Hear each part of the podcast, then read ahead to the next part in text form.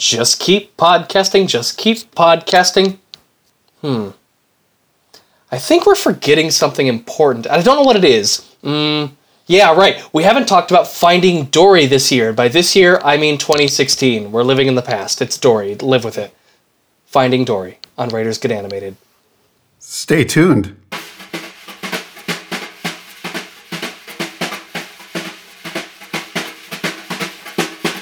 Good day, everybody, and welcome to Writers Get Animated, a podcast about storytelling and animation. And this week, something else. I can't remember. 432 Wallaby Way. That's right. Yes. Wait, did I say animation? I think I said animation is storytelling, and I'm sure we'll come back to it. I'm Chris Leyva. And I'm Mackenzie Worrell. And today we're talking about Finding Dory. I remembered. It was Finding Dory. That's what we were trying to talk about. It's Finding Dory. Before we get into the magic and mystery, I feel like I'm going into the Gummy Bears theme song. I was going to go with the Beatles. So like there's a magic mystery tour of the ocean. Let's stop. I'm just cutting it off. We do have some small little bit of priority unfinished business. Last episode, we talked about our Oscar picks or our Oscar predictions, not necessarily our picks, but our predictions for who would be nominated. And we did pretty well, I think. You can load your praise onto us now, world. We told you we were almost right. We admit it. Moana, Zootopia, Kubo and the Two Strings, and My Life as a Zucchini / Courgette were all nominated for the Academy Award for Best Animated Feature. Where we were both wrong, yes, is that Sing did not receive a nomination, and The Red Turtle did. The Red Turtle. Which is a film that neither of us had seen, but both wanted to see. So, we are still excited and proud that that got nominated as well. Right. Now, Kubo also got nominated. It did.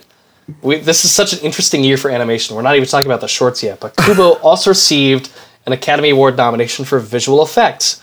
Now, I know what you're thinking. Visual effects in an animated movie? What? Isn't that just like counterintuitive or implied? But as we discussed in the Kubo episode, so many things were a mix of computer generated as well as practical props, and in fact the credits show the impressive giant stop motion skeleton that they use. So yes. I think this is a very well deserved nomination, and while it's unexpected and people are talking about that and how it's just like this cool nod, I think they might be in the running to win. And I don't think they'll get Best Animated Feature, but they certainly deserve Best Visual Effects. Yeah. And on top of that, not in the Academy Awards, but Debra Cook, the costume designer for Kubo, was also nominated by the Costume Designers Guild. So making costumes for a stop animated film, quite impressive. And the documentary feature has an animation nomination, that's hard to say, as well. Life Animated. Which is not pure animation, but it's about animation and contains animation and is a lot of Disney. So lots of animation things at the Academy Awards. And not just in that single category. It's all over, which is nice. Mm-hmm. It's a good distribution. Yeah, I know Moana also got nominated for song, so that's also something and in Trolls. There too. You mentioned Trolls on our podcast. I'm sorry. Justin Timberlake got nominated for Best Original Song for an Animated Movie. Fixed it. # it sings itself. So, great. Oscars, we'll be back with more stuff on the Oscars as we do each year, this being the second of years when we've done something with the Oscars. So. The second of years. The second of years. Moving on. So, Finding Dory.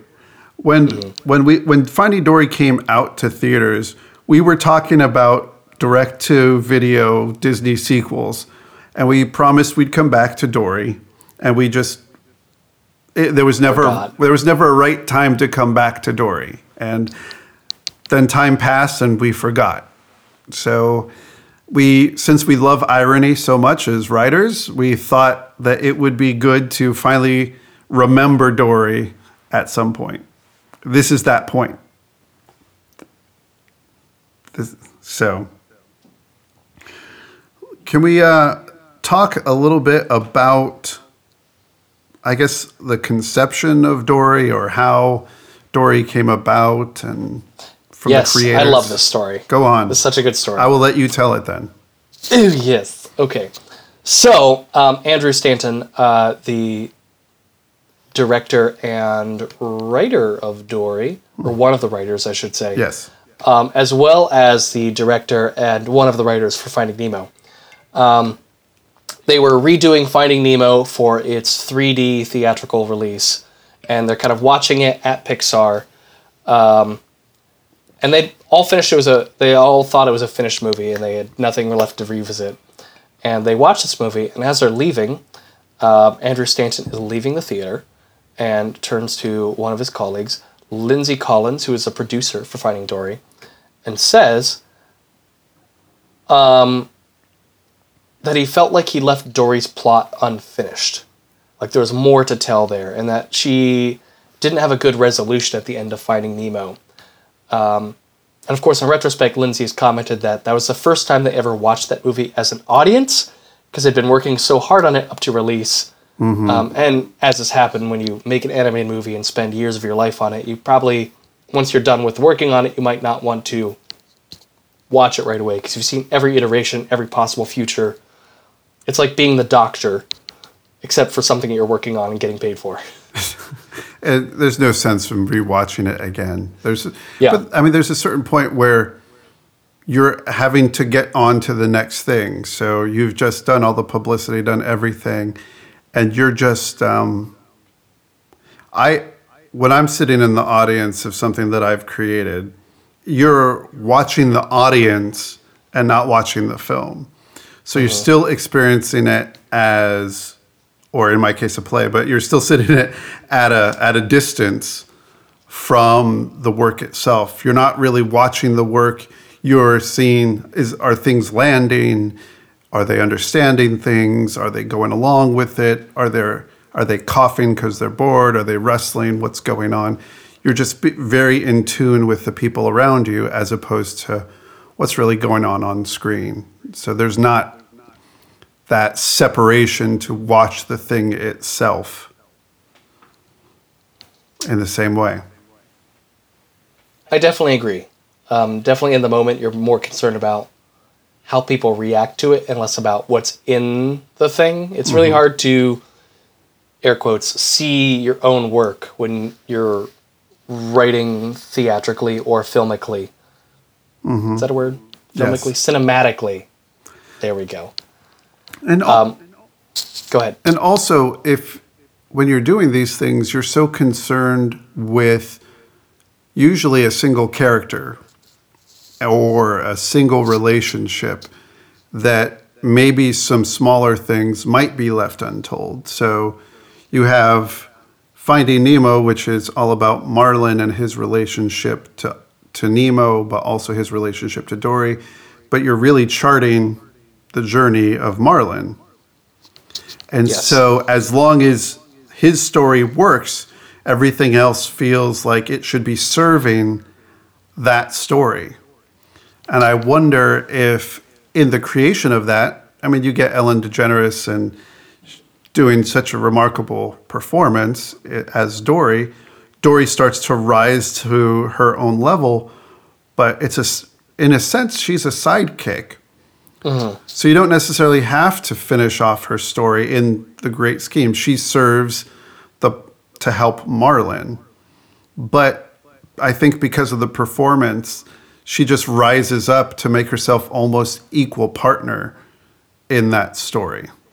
Yeah, she's definitely one of the more memorable parts. I mean, I love Finding Nemo. I don't mean that as a slight, but she's one of the more memorable parts of that movie. Mm-hmm. Like years later, you look back and everything you want to quote is Dory, escape!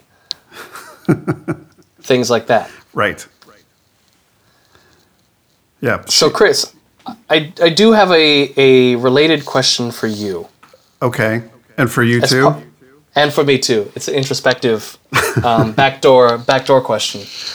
It's part of our new segment, Writers Get Personal.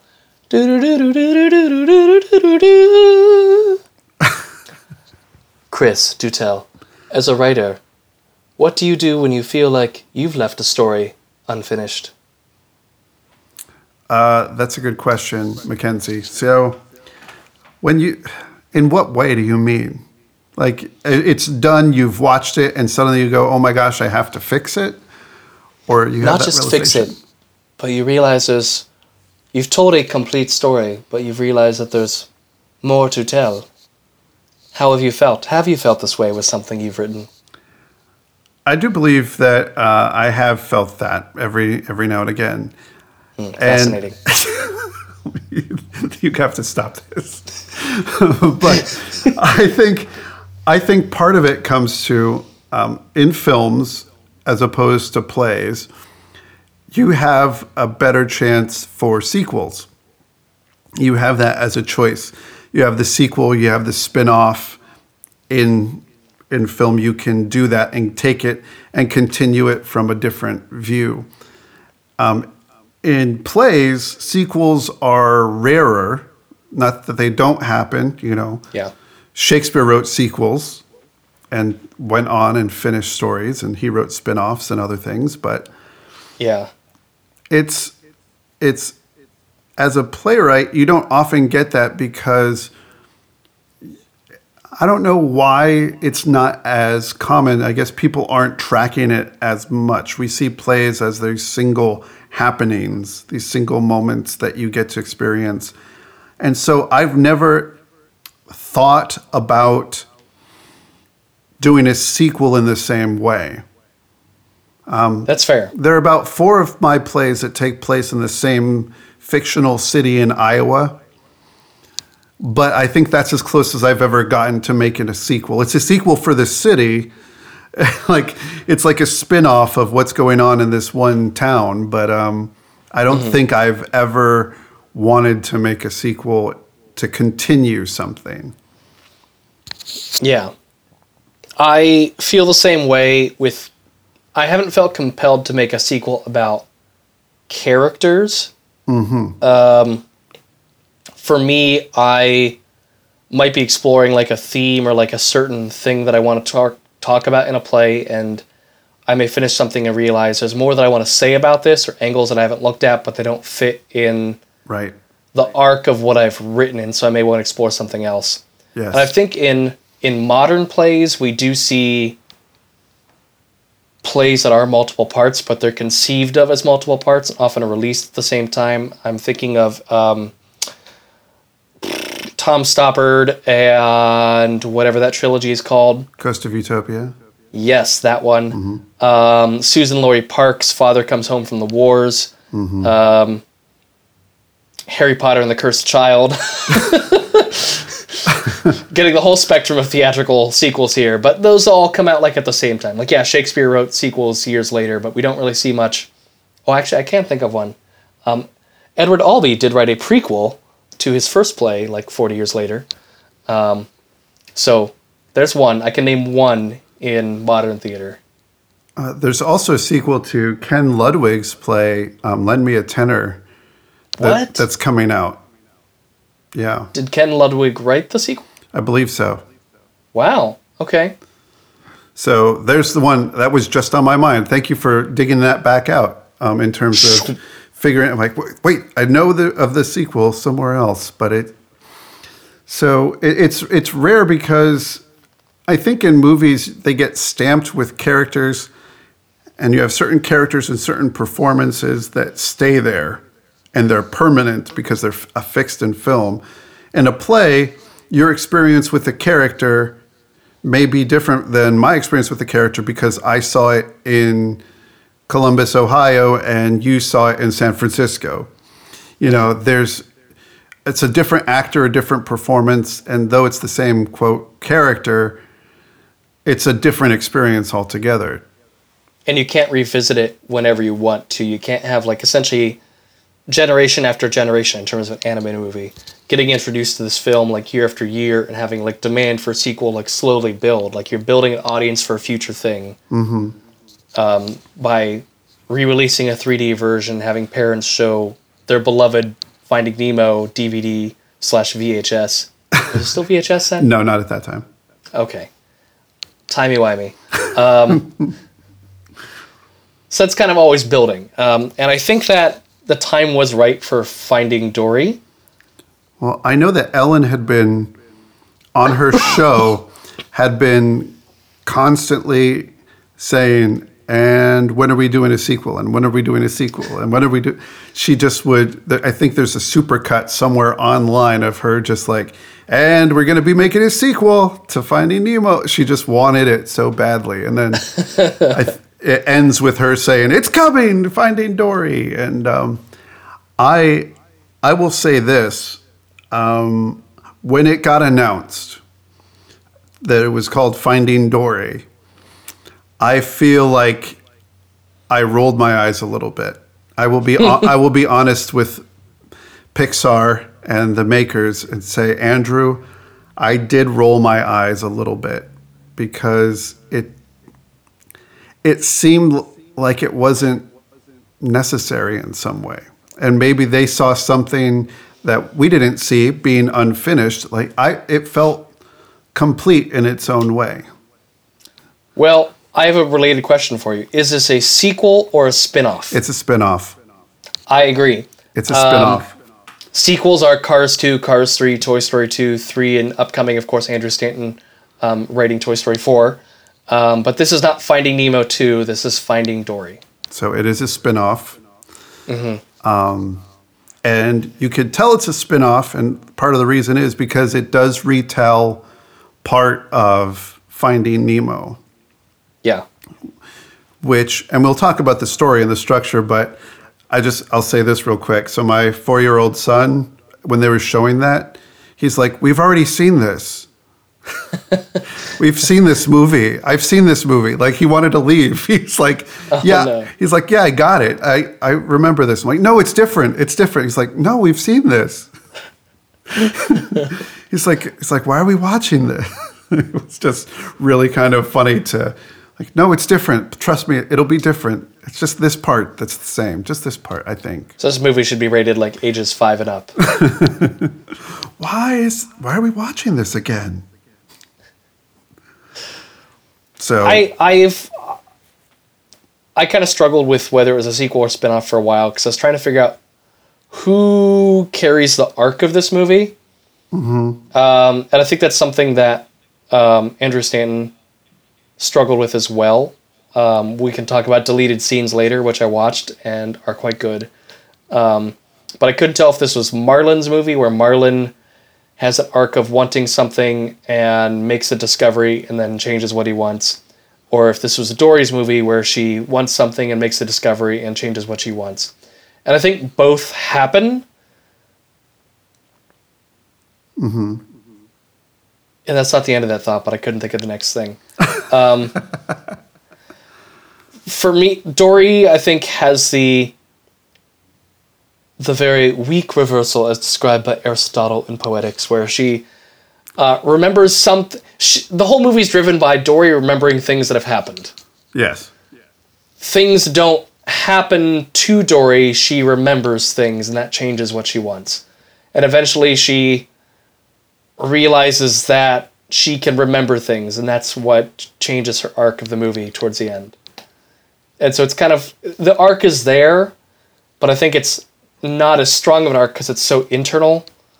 And this is not a psychological thriller. It's an animated family movie. And so Marlin's external arc is stronger, but it's also a retread of basically the exact same arc he had in the first movie, where he has to learn to let go and let somebody else figure out how they express themselves, and he has to let them be who they are on their own without his influence or his protection. Yeah. So it's the exact same plot if you follow Marlin, but luckily it's not his movie, but I don't know. It felt like there was either too much Marlin or not enough Marlin in this movie. I agree with that. I totally wholeheartedly agree with that statement. There was either too much or there was not enough. I think there was too much of the same Marlin from Finding Nemo. But not Finding Dory. What was that? Not Finding Dory. I think that there was too much of the Marlin that we had met in Finding Nemo, present in Finding Dory, is what I mean. I agree with that. If you can make sense of that statement. I mean, because we share a brain, I can, of course. Yes, whether our listeners can. The post-credits scene of Finding Dory, which I don't think I'd stayed in theaters for, so like I ran across it on YouTube or something. I was like, oh, that's interesting. I don't know if you've seen this. Yes. With the tank gang from Finding Nemo kind of rolling up in plastic bags. Yes. And becoming part of the Jewel of Morro Bay, California. The deleted scenes for this movie, which were not animated, but they were storyboarded, and they kind of have like the storyboard voiceover. It's not the real voices. And it's fairly detailed. Essentially, Marlin's plot was entirely they meet the tank gang early on, and the tank gang helps them get across the ocean. So it's scene after scene after scene after scene with them. And it's about whether Marlin is a leader, or Gil is a leader, or Nemo is a leader. And in the deleted scenes, Andrew Stanton, of course, talks about he felt like this took all the attention away from Dory and made it Marlin's movie. So they ultimately cut it. But he really wanted the tank gang in the movie. And I think that a lot of that residual shows. If you wanted it to be Marlin's movie, keeping those scenes in would have made this stronger. But I don't think that we or Andrew want it to be Marlin's movie. No, I want it to be Dory's movie. And in fact, I want it to be more of Dory's movie. I felt taken away every time Marlin and Nemo were back. In a sense. It's like, oh, we're going through this again. I love Albert Brooks, and I love his performance as Marlin. And I love the relationship between the father and son. But there was still he was having to relearn everything again that he had supposedly learned in Finding Nemo. Yeah. I mean, these movies are essentially the animated opposite of the Liam Neeson Taken movies. And in Finding Dory, I want to see more of the person who's taken, not of Liam Neeson. Sure. So I'll give you that one. Yes. Points for Mackenzie. But so in the sense of this, I think what you were saying was true, that Dory's journey is very internal, and it relies on her remembering things to move the plot forward. But there's also something to be said, and I think there have been a lot of articles about this, about how Finding Dory is a story about fish with disabilities. Yes. Fish who are learning to find their way with disabilities. I don't want to say... Fish and mammals and cephalopods. Absolutely. Trying to figure out how they themselves, as individuals, work through their lives with the everyday challenges that they have, but also the problems that they found themselves in with these different varying disabilities. So you have... Destiny's sight. You have Bailey's lack of self-confidence. Slash echolocation. Right, his broken echolocation, but, you know, his superpower. His beautiful gift. His beautiful gift. You have Hank, who's lost a leg and seems to have PTSD. Whether it's about losing his leg or something else from the ocean. I think that his leg was lost in a horrific thing out in the scary ocean. You have Marlin and Nemo with their original things that they were working out. But the nice thing about Nemo is they never mention Nemo's fin. In this movie. In this movie. It's kind of in the shot a lot. I think when Marlin's doubting him, they cut to the side of Nemo that has the fin. Mm-hmm. So I thought that was very subtle and nice, but they don't talk about it, which I think is fine. Also, in quick shots, it's very easy to tell the two of them apart if you see the small fin. Yeah. It's also how you tell the difference between a Marlin fruit snack and a Nemo fruit snack in the Finding Dory packs of fruit snacks, which Jack is obsessed with. You just look at the fin and you could tell which is which. I will save this knowledge forever. You've taught me a brilliant life lesson. That's part of what Finding Dory is about, life lessons. Yes. And I think as a parent, I think seeing Finding Dory as a parent, seeing Finding Nemo as a pre-parent. As a pre-parent. Finding Dory and Finding Nemo are both about a parent's worst nightmare. In Finding Nemo, much like the movie Taken, you have a child who is taken, who is kidnapped, and taken and has to live in captivity by his kidnapper, a dentist.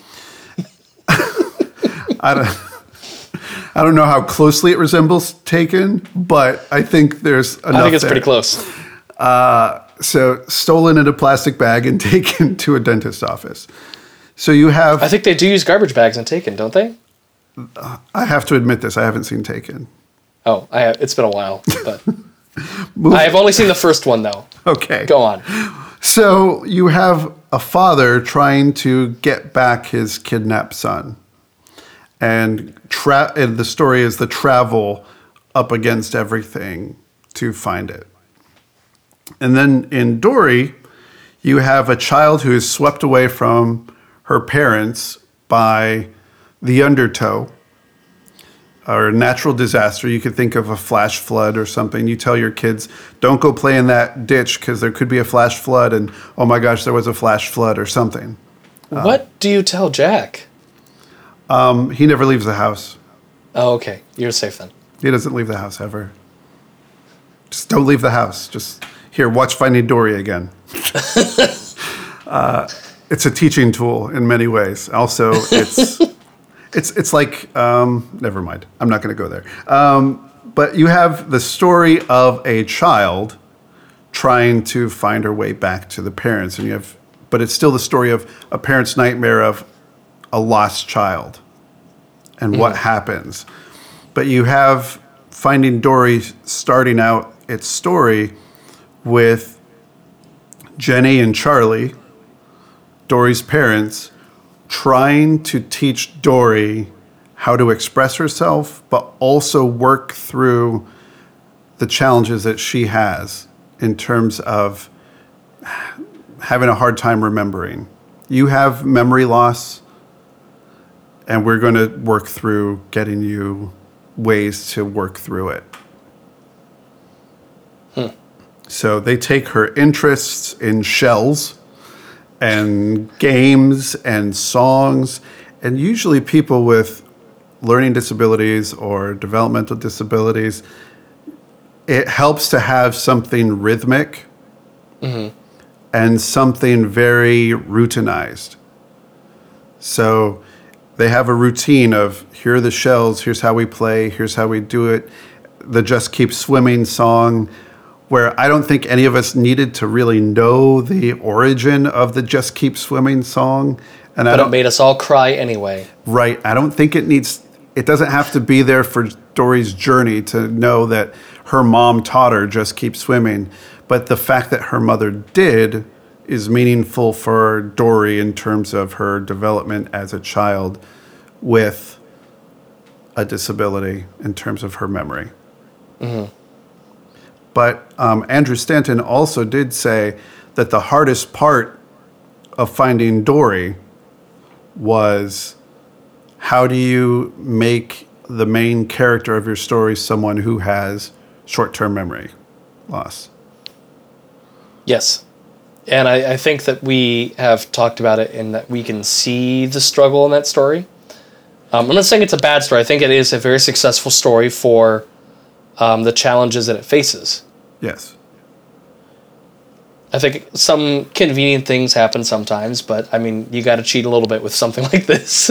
Right. And I think they were very strong about when they chose the moment of reflection to come back. I mean, they took something that happened in Finding Nemo, which is the big rush of remembering, when something that she cared about, something that she loved. They said that her memory is activated by strong love or strong emotion.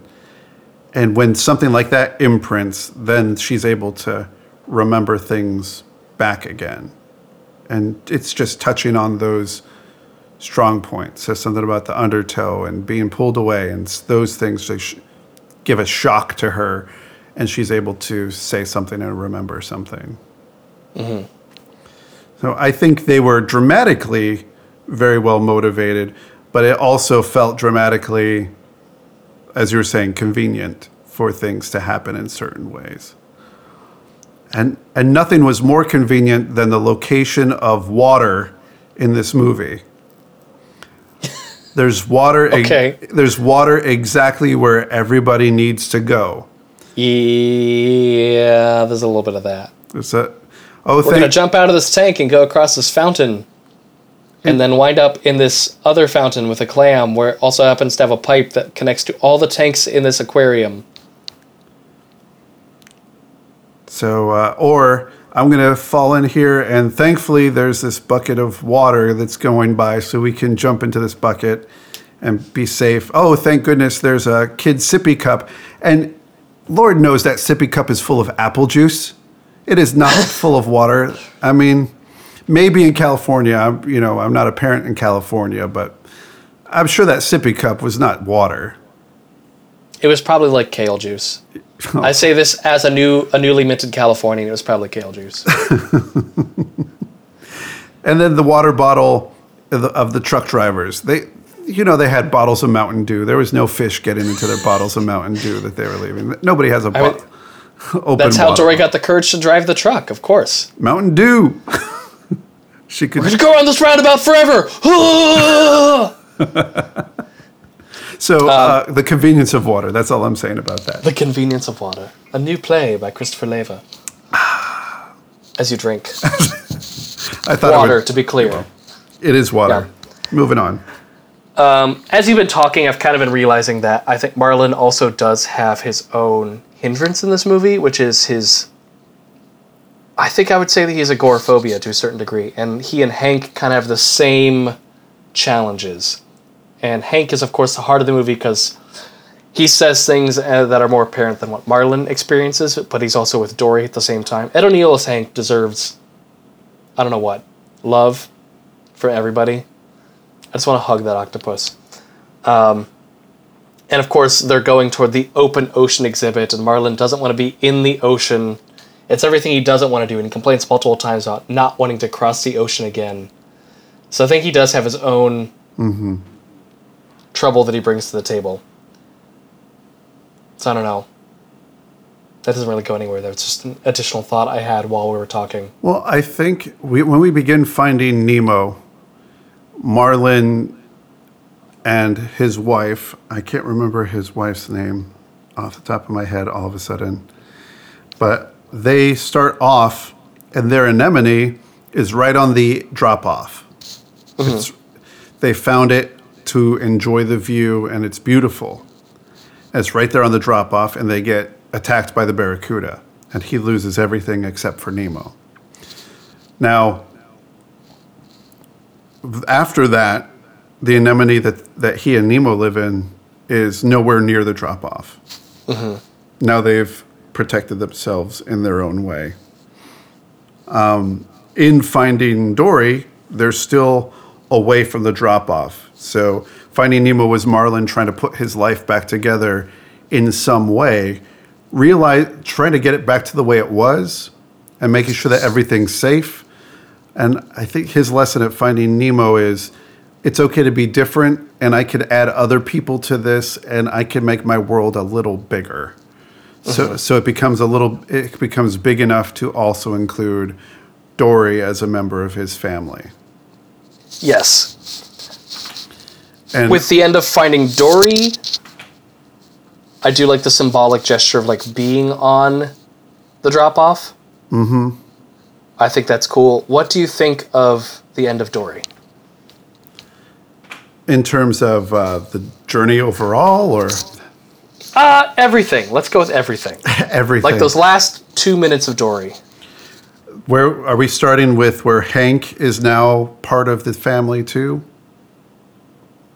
Yes. So he's teaching... When they're back at the reef, yeah. Okay, so he's teaching the class. Hank is now part of the family. He's now the substitute teacher for Mr. Ray, who's gone on his migration. You start to wonder, well, did Mr. Ray never go on his migrations anymore because he had to stay as a teacher? And now maybe he's finding his own family. I don't think we really finished Mr. Ray's story. So I think if we could do Finding Mr. Ray would be the next one to do after this. Just me. You. This is me just spitballing right now. I think the whole movie would just be oh for 2 hours. This is my sequel, my sequel, my sequel. It's a sequel. No, it's a spinoff. Oh. Yes. I think okay, we wrote it. It did it. I don't think they have to actually make it. You're welcome, Andrew. So. Woo. I know I lost my train of thought. I had one. So the end of Dory. So Hank has taken over as substitute teacher, but you start to wonder, what is he going to do? So maybe his story needs a little... No, I think he's complete, because now he didn't want to be in the ocean. Now he is in the ocean, and he's found his own place there with people to care about him and love him. Yes, he can never have coffee again, but he is in the ocean. And then we have Dory heading off on her own. I'm just going to go to the drop-off and just to enjoy the view. And you see Marlin take off after her, worried that something horrific is going to happen to her. And no one else is concerned. No one else is concerned. And I think it's a nice way to show that I don't think that Marlin will ever stop worrying. Mm. He's not stopping her, but he's going, and I think that shows some growth. It's not saying, no, you can't go to the drop-off. It's, I'm worried that you're going. I'm going to let you go, but I'm going to trail you so I can find you and make sure that you're okay. So he's not quite a helicopter parent in the same way that he's controlling, but there, he is giving more of a space for her to express herself. And I think he's worried that she'll forget that she was going to the drop-off and possibly forget him, forget Nemo, forget everything. She'll just get to the drop-off and be like, why did I come here? Oh, I don't know. What's that shiny thing over there? And then be gone. Mm-hmm. That's definitely his concern. So, because if she's able to forget her own parents... She can forget her new surrogate family. But Jenny and Charlie aren't worried. Not a bit. They're not worried about that she'll make her way back. Mm-hmm. Even though they lived through, I think, a terrifying... I don't know how long it was. I don't know the lifespan of fish, especially blue tangs, but... Well, it's only been a year between movies, so... But not between when she was lost. That's true. So they lived out when she was a little tiny fish when she got lost. I think they said it was years. She'd been gone for years. Yeah. It's kind of open. Mm-hmm. What do you think of the...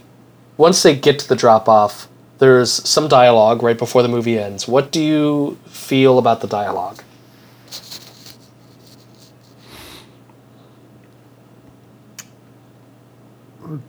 Between her and Marlin? Mm-hmm. Right before the ending? Yeah. I almost didn't want it. I agree. I think the dialogue bugs me. I think if it ended with, hey, Marlin, and Dory realizes that he's behind her, and he just kind of swims up, and they just end the movie looking at the view, which is not explicit enough of an ending for children. Right. But I think the dialogue kind of undermines the end. It doesn't feel like the end. Mm-hmm. Yeah, I was expecting something more. Or I feel like the dialogue didn't complete the journey that we had taken. If it were the end of Finding Nemo and it was him and Nemo sitting out there and looking at the view of the ocean, that's one thing. But it's about Dory finding herself. Mm-hmm. And so looking out in the ocean tells us about an external journey. But really, I think it would have been better to end on like a close-up of the two of them. Yeah, or like if they had at the beginning started with shells going back to their place so Dory could find her way home. And then she's like, oh, I don't need these shells anymore at the end. I don't know. Yeah, something where it's akin, you know, maybe she takes a shell to the drop-off and, you know, drops it down. Because, one, it shows that she doesn't need it, but also, two, if she does get lost, hey, there's a shell there at the drop-off. I'll just hang out at the bottom of the drop-off. Or, you know, put it down there. You know, she goes and she puts a shell there. And it's just something that they have together. And then we realize, oh, we always have that. Hmm. You know, and you kind of want them, because in the end, what Dory is saying and what Marlin are saying is we're family and, you know, I love you, Dory. I love you, Marlin. That's what they're saying without saying those words. Not in a romantic way by any means, but in a friendship way. But as a friendship, familial, we are so close as friends now. We've been through so much. You're my family in some way. You're like my sister. You're like my brother. You're like... And I think that Marlin learns that he has to treat her more like a sister and less like a child. Mm-hmm. Even though I do get the impression she does feel younger than him in this movie. Yes. Significantly. Like, if they were humans and Marlin was, like, 35, I would feel like Dory's, like, 17. 19. Okay. Yeah. Yeah, I even lowballed it from where you were going. Yeah. Yeah. Well, I was thinking 17 in my head, and we do share a brain. I just decided 17 felt too young. Okay. I could buy that.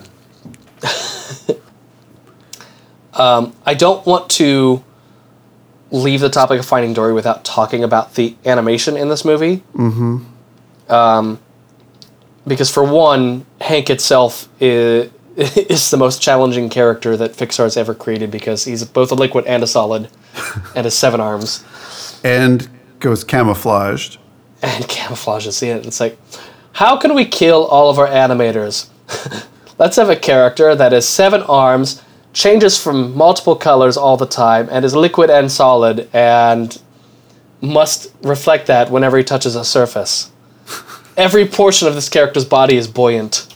Yeah, it is brilliant. And the thing, it looks so seamless and so good that you don't think about how hard it was. And I think that's the terrible part of something that difficult is no one will know just how difficult this is because of how good it looks. It was amazing. Yes. Yeah, Hank looks amazing, and I think they used his octopusness, octopusity. I'm trying to think of like what the humanity... Yeah. What's the humanity equivalent of being an octopus? Yeah. Octopicity? Yeah, I'm going with that. Yeah. I think they use that well for how he blends in and becomes a plant and a hose and lots of things. And I also feel like in this movie they use color really well. And I think in some like animated movies where it's like, what if blah, blah, blah could talk? Not like calling out any specific Pixar movies, but like more generic kids movies of like, what if winter coats had a life of their own? I don't know. Sure. I think the characters and the backgrounds often blend in together. And Finding Dory has like this Scooby-Doo effect.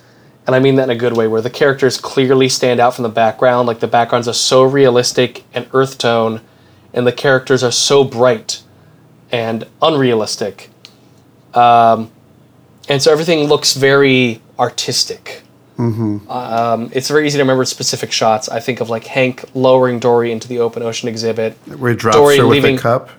Yeah. Yeah. You could see like the yellow girders at the top and Hank hanging down, like the blue dot of Dory falling into the earth tone tank below. Yeah. Dory finding her parents' home with like that large kind of dark shot of her going down, following the shells into the sand with like the empty pot.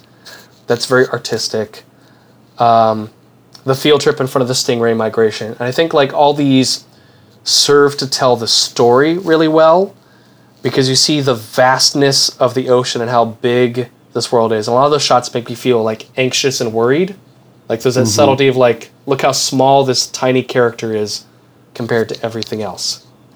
Right.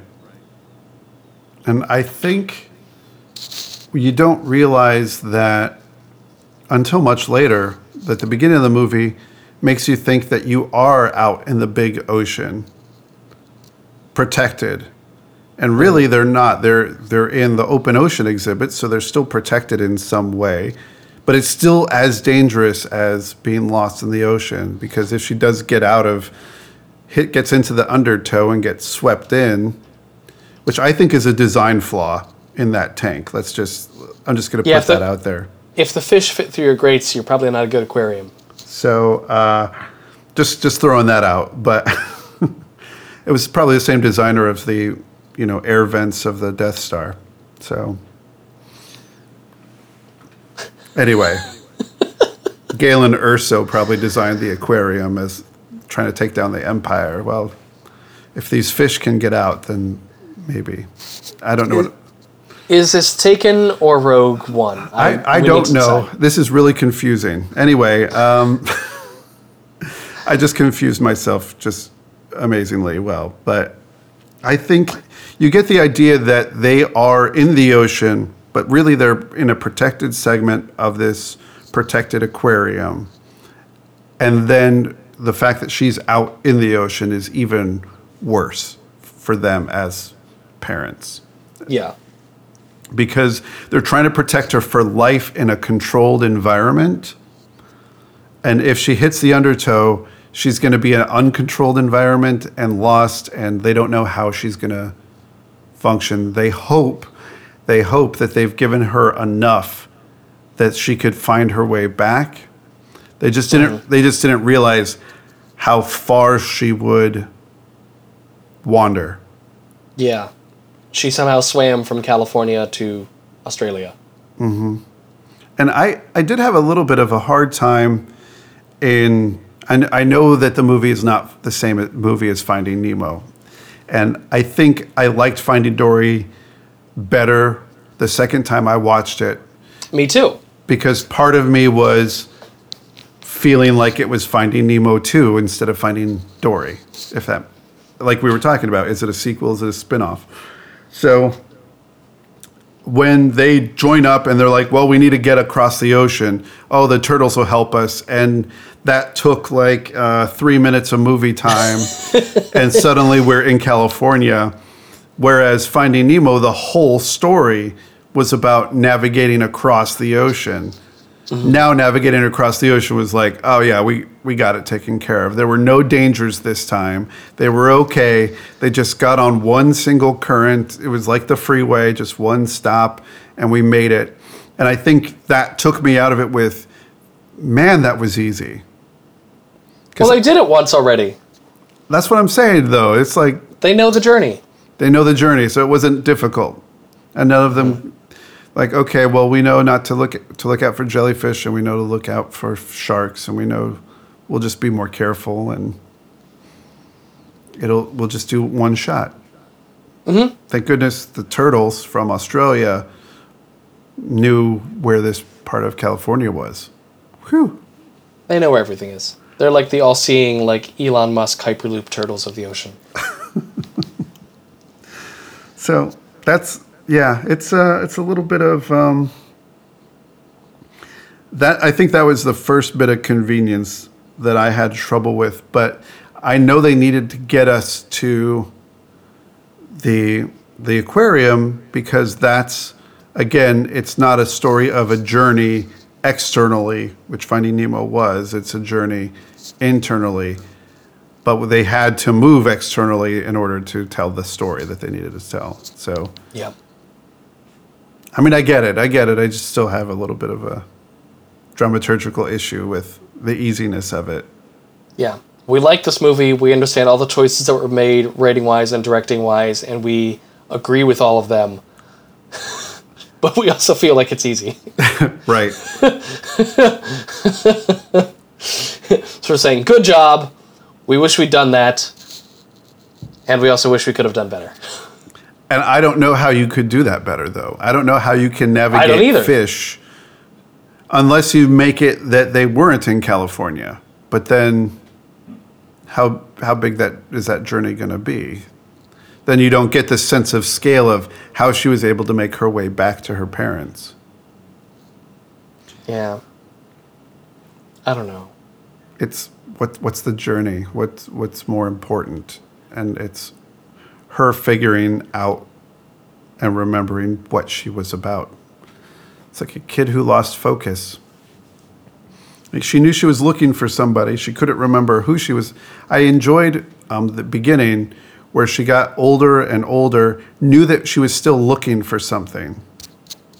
And the thing that stopped her looking for something was Marlin.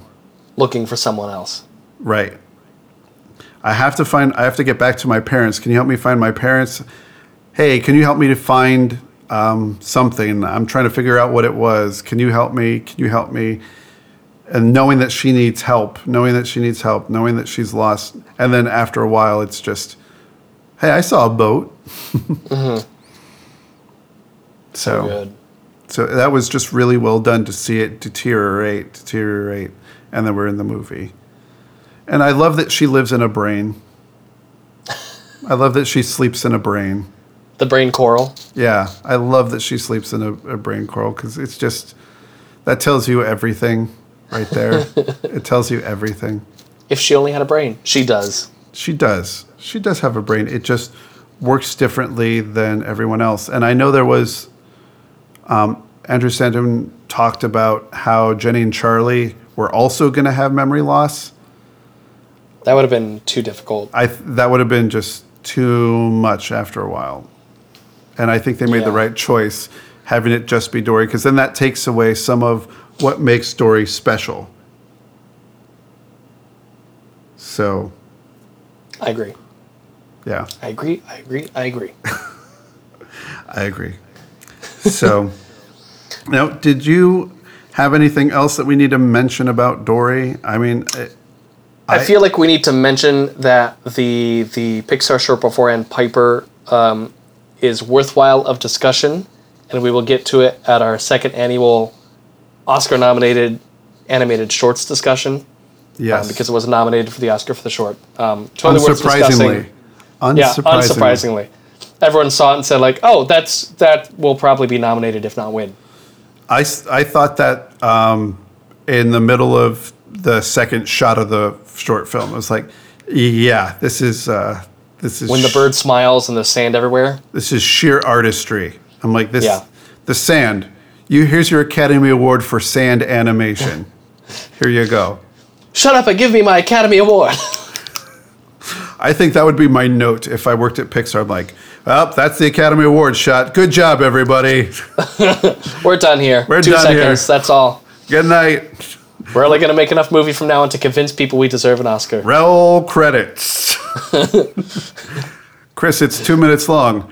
I said roll credits. Yeah, so we will talk about all of its artistry and how amazing it is. And really it encapsulates the entirety of the arc of Finding Dory in one movie, one short film about the ocean. I had that same thought too. So. Yep. It's like, how else can we tell this story? Let's use birds. Really cute birds and water. Mm-hmm. and Hank is a hermit crab. So we will talk about that later. Chris, tell me about your favorite thing. Okay, I have an emotional favorite thing, and then I have an actual favorite thing. Like, okay, my favorite thing emotionally, the thing that made me weep in the theaters, and I still have to pull it together every time I watch the film, is twofold. It's Dory figuring out how she thinks and breaking down her thought process when she gets lost yet again. Mm-hmm. And she's like, okay, there's kelp, there's ocean. Well, kelp is better. And she goes to the kelp. And then she's like, well, there's more kelp over there. Oh, there's something that way. And then you see her working out her thought process, finding the shells. And then that realization as she finds another shell of what is going on. And then just that initial shot over the hill of the parents' house with the sheer number of shells leading to it. Mm-hmm. When we talked about last episode about all the shows of 2016, and I said having a main character stop talking and feel something. That's a good example. This is the scene that I mean. It's a long scene of a character who normally talks a lot, stopping and actually having an opportunity to feel something. And we have the realization as she has the realization. And just see the sheer scale and scope of these parents and their love. It just emotionally is so rich and so satisfying that I can forgive lots of the issues that I had dramaturgically up until that point just for that shot. Mm-hmm. It's so amazingly well done. But my actual favorite thing is the Hank spy music by Thomas Newman. That's my actual favorite thing. So anytime where Hank is crawling around or hiding and it brings out Thomas Newman and he has like spy music with the weird little flute, like that is my actual favorite thing. And I get so excited every time I hear it. You're making Jacob Reed proud. Oh, that's my actual favorite thing. My favorite thing is just my new potable quotable from a Pixar movie, and it's my friend Sigourney. When I'm explaining things now, I often in actual conversation go like, well, my friend Sigourney, and then continue with my thought. A la Dory and Sigourney Weaver, the audio host of The Jewel of Morro Bay, California. Which, fun fact, Morro Bay, California is a real place. I thought they made it up. Why would they make it up? In a show that... I mean, the aquarium is like clearly Monterey Bay Aquarium, but like this weird parallel dimension Monterey Bay Aquarium. Like it looks similar, same idea. It's a really famous aquarium with this great stuff. And I'm like, oh, it's a bay in California. It starts with M. Monterey Bay, Morro Bay. They just made like this weird parallel. No, Morro Bay is also a real place. They just put a fake version of a real aquarium in a different bay. Good on them. Mm-hmm. And I think we did have Sigourney Weaver in more movies as random voices as herself. I just think God. This just goes to show. Hi, I'm Sigourney Weaver. The audience loves that moment. Every time that I saw that with an audience, they just love. Hi, hello. I need some help. Hello, I'm Sigourney Weaver. Oh, thank goodness, Sigourney Weaver, you're here to help me. It's just wonderful. So. So good. So good. Any last words on Finding Dory, or should we just say thank you to Pixar? Thank you, Pixar. Thank you, Pixar. Release. Release. Finding Mr. Ray. Oh! Now it's homework time. So it's homework time. And I'm done doing Mr. Ray. That's the last time. For homework, what do we have next time, Mackenzie? Well, for our homework next time, because we've similarly skipped a TV show from 2016 that we haven't talked much about, even though we keep promising to. a la Dory in the movie world. We're going to be talking about Voltron, Legendary Defender. On Netflix, it is a DreamWorks production. Season 2 has just aired. We're not assigning you any specific episodes because if we assign you one, you're just going to want to watch them all. So watch the entirety of Season 1 and Season 2 of Voltron, Legendary Defender on Netflix now. Absolutely. And as I say in Netflix, just keep binging, binging, binging. Accurate. And yeah, totally accurate. As always, we're going to just keep thanking Jacob Reed for our theme music and Nigel Catino, our engineer. And we want to say you could catch us on the web, WG Animated on Twitter, writersgetanimated.tumblr.com for show notes and videos and other things that we might find related to this episode. And also on facebook.com/WG Animated. If you enjoy the show, we'd love for you to give us a review on iTunes. It helps other people find the show because it will rank us higher in the results when you search for animation/podcasts. I think. There's a lot of technical explanation. You can also prove that you listened to this episode and decided to write a review by writing a review that begins with, "My friend Sigourney recommended this podcast," and then write your actual review. That'll be how we measure our impact. Good night, everybody.